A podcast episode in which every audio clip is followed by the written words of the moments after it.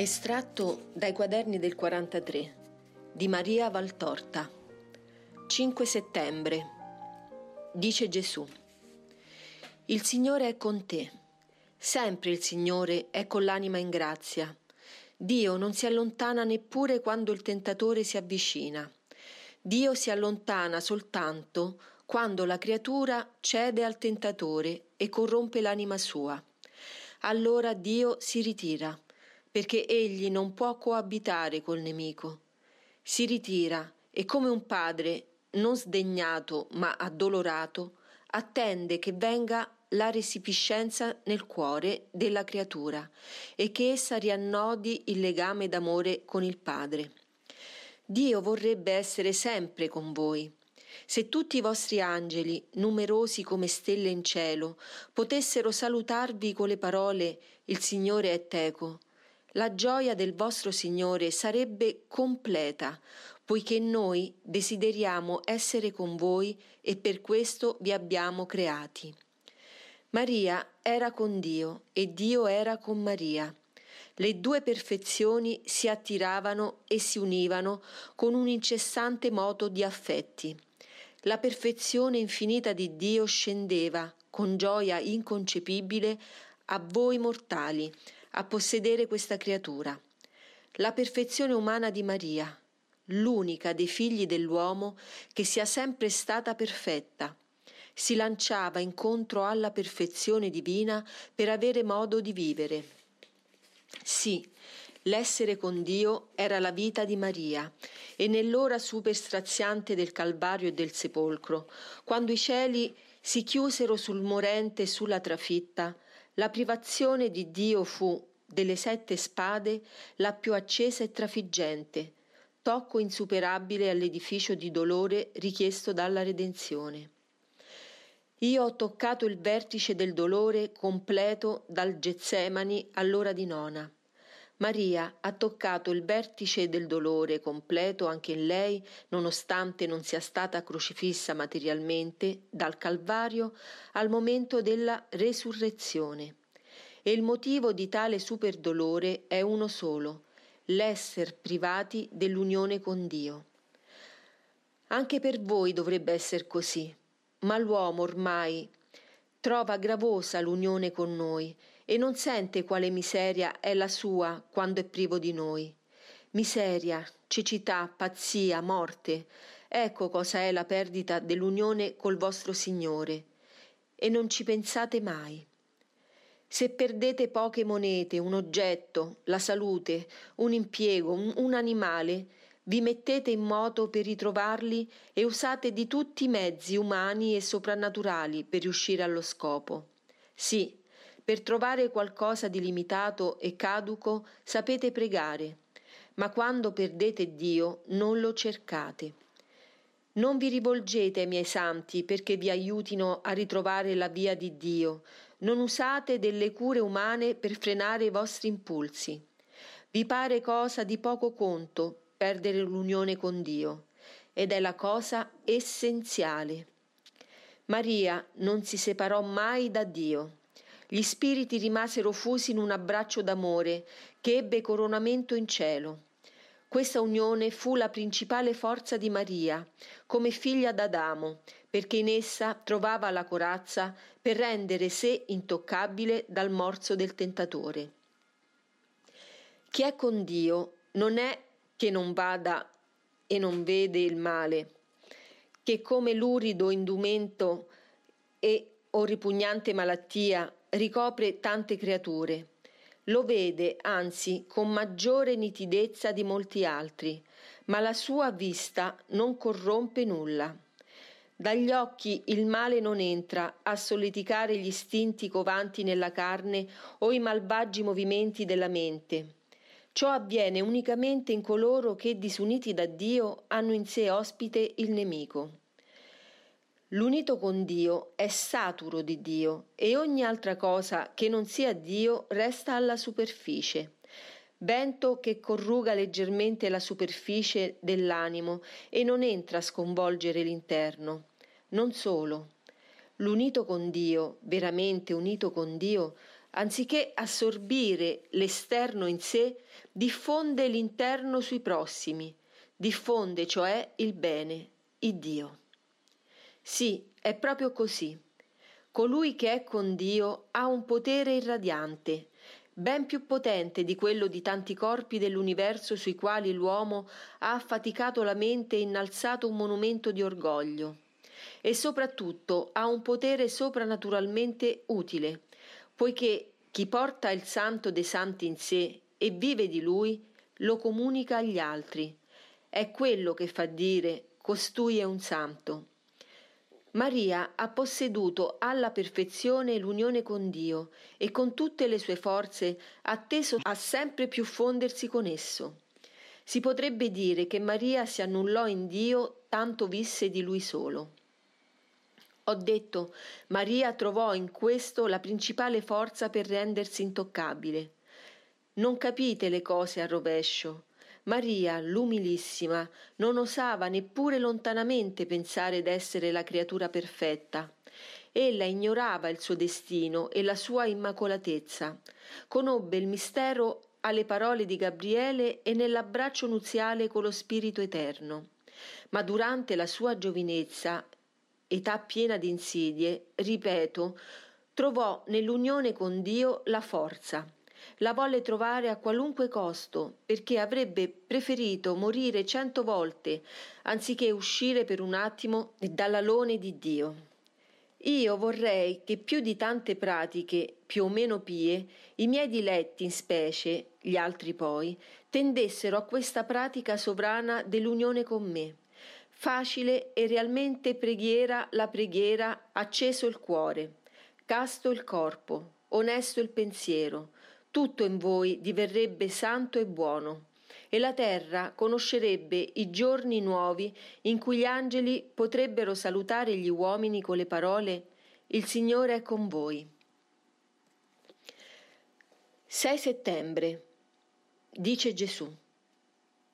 Benedetta tu fra tutte le donne. Questa benedizione che voi dite malamente e non dite affatto a colei che col suo sacrificio ha iniziato la redenzione, risuona continuamente in cielo, pronunciata con infinito amore dalla nostra Trinità, con accesa carità dai salvati dal nostro sacrificio e dai cori angelici. Tutto il paradiso benedice Maria, capolavoro delle, della creazione universale e della misericordia divina. Se anche tutta l'opera del Padre per creare dal nulla la terra non avesse servito che per accogliere Maria, l'opera creativa avrebbe avuto la sua ragione d'essere, perché la perfezione di questa creatura è tale che essa è testimonianza non solo della sapienza e della potenza, ma dell'amore con cui Dio ha creato il mondo. La creazione terrestre, avendo invece dato Adamo e la razza di Adamo, Maria testimonia il super amore misericordioso di Dio verso l'uomo, perché attraverso Maria, Madre del Redentore, Dio ha operato la salvezza del genere umano. Io sono il Cristo perché Maria mi ha concepito e dato al mondo. Voi mi direte che come Dio potevo superare la necessità di prendere carne nel seno di una donna. Tutto potevo, è vero, ma riflettete quale legge d'ordine e bontà sta nel mio annichilimento in veste mortale. La colpa commessa dall'uomo doveva essere scontata dall'uomo e non dalla divinità non incarnata. Come avrebbe potuto la divinità, spirito incorporeo, redimere col sacrificio di se stessa le colpe della carne? Necessità dunque che io, Dio, pagassi con lo strazio di una carne e di un sangue innocenti, nati da un innocente, le colpe della carne e del sangue. La mia mente, il mio sentimento, il mio spirito avrebbero sofferto per le colpe vostre di mente, di sentimento e di spirito ma per essere redenzione di tutte le concupiscenze inoculate in Adamo e nella sua progenie dal tentatore, doveva l'immacolato per tutte essere dotato di una natura simile alla vostra, resa degna d'esser data in riscatto a Dio dalla divinità nascosta in essa. Come una gemma d'infinito soprannaturale valore, nascosta sotto una veste comune e naturale. Dio è ordine e Dio non viola e non violenta l'ordine, salvo che in casi eccezionalissimi, giudicati utili dalla sua intelligenza. Tale non era il caso della mia redenzione. Non dovevo unicamente cancellare la colpa dal momento di essa al momento del sacrificio e annullare nei futuri gli effetti della colpa facendoli nascere come Adamo avanti di commetterla, ignari del male. No, io dovevo, con un sacrificio totale, riparare la colpa e le colpe di tutta l'umanità, dare all'umanità già estinta l'assoluzione della colpa, a quella vivente in quell'ora e nella futura in mezzo per essere aiutata a resistere al male e per essere perdonata dal male che la sua debolezza l'avrebbe indotta a commettere. Doveva perciò il mio sacrificio essere tale da presentare tutti i requisiti necessari e tale poteva essere solo in un Dio fatto uomo, ostia degna di Dio, mezzo compreso dall'uomo. Inoltre io venivo a portare la legge. Se la mia umanità non fosse stata, come avreste potuto credere voi, poveri fratelli miei, che faticate ad avere fede in me, vissuto per trentatré anni sulla terra, uomo fra gli uomini? E come potevo apparire già adulto a popolo ostili o ignoranti, rendendoli persuasi della mia natura e della mia dottrina? Sarei allora apparso agli occhi del mondo come uno spirito che avesse preso sembianze d'uomo, ma non come uomo che nacque e morì versando sangue vero attraverso alle ferite di una vera carne. E ciò a prova d'esser uomo, e risorse e ascese al cielo col suo corpo glorificato, e ciò a prova d'esser Dio che torna alla sua dimora eterna. Non è più dolce per voi pensare che sono realmente vostro fratello, nella sorte di creature che nascono, vivono, soffrono e muoiono, che non pensarmi spinto superiore alle esigenze dell'umanità? Necessità dunque che una donna mi generasse secondo la carne, dopo avermi concepito al di sopra della carne, poiché da nessun coniugio di creature sante che fossero, poteva essere creato il Dio uomo, ma solo da uno sponsale tra la purezza e l'amore, tra lo spirito e la Vergine, creata senza macchia per essere matrice alla carne di un Dio, la Vergine il cui pensiero era gaudio di Dio da prima che il tempo fosse la Vergine in cui si compendia la perfezione creativa del Padre, gioia del cielo, salvezza della terra, fiore della creazione più bello di tutti i fiori dell'universo, astro vivo davanti al quale sembrano spenti i soli creati dal Padre mio. Benedetta la pura destinata al Signore benedetta la desiderata della Trinità, che anticipava col desiderio l'attimo di fondersi a lei con amplesso di trino amore. Benedetta la vincitrice che schiaccia il tentatore sotto il candore della sua natura immacolata. Benedetta la Vergine che non conosce che il bacio del Signore. Benedetta la Madre, divenuta tale per obbedienza santa alla volontà dell'Altissimo. Benedetta la Martire, che accetta il martirio per pietà di tutti voi. Benedetta la Redentrice della donna e dei figli della donna, che annulla Eva e si innesta al suo posto per portare il frutto della vita là dove è il nemico e dove il nemico ha messo seme di morte. Benedetta, benedetta, tre volte benedetta per il tuo sì, o oh Madre mia, che hai permesso a Dio di mantenere la promessa fatta ad Abramo, ai patriarchi e ai profeti, che hai dato sollievo all'amore, oppresso dal dover essere punitore e non salvatore, che hai sollevata la terra dalla condanna portata a lei da Eva.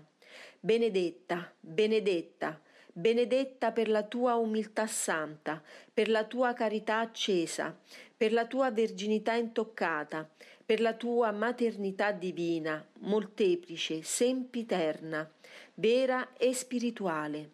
Madre che col tuo amore e col tuo dolore generi continui figli per il regno del tuo Gesù.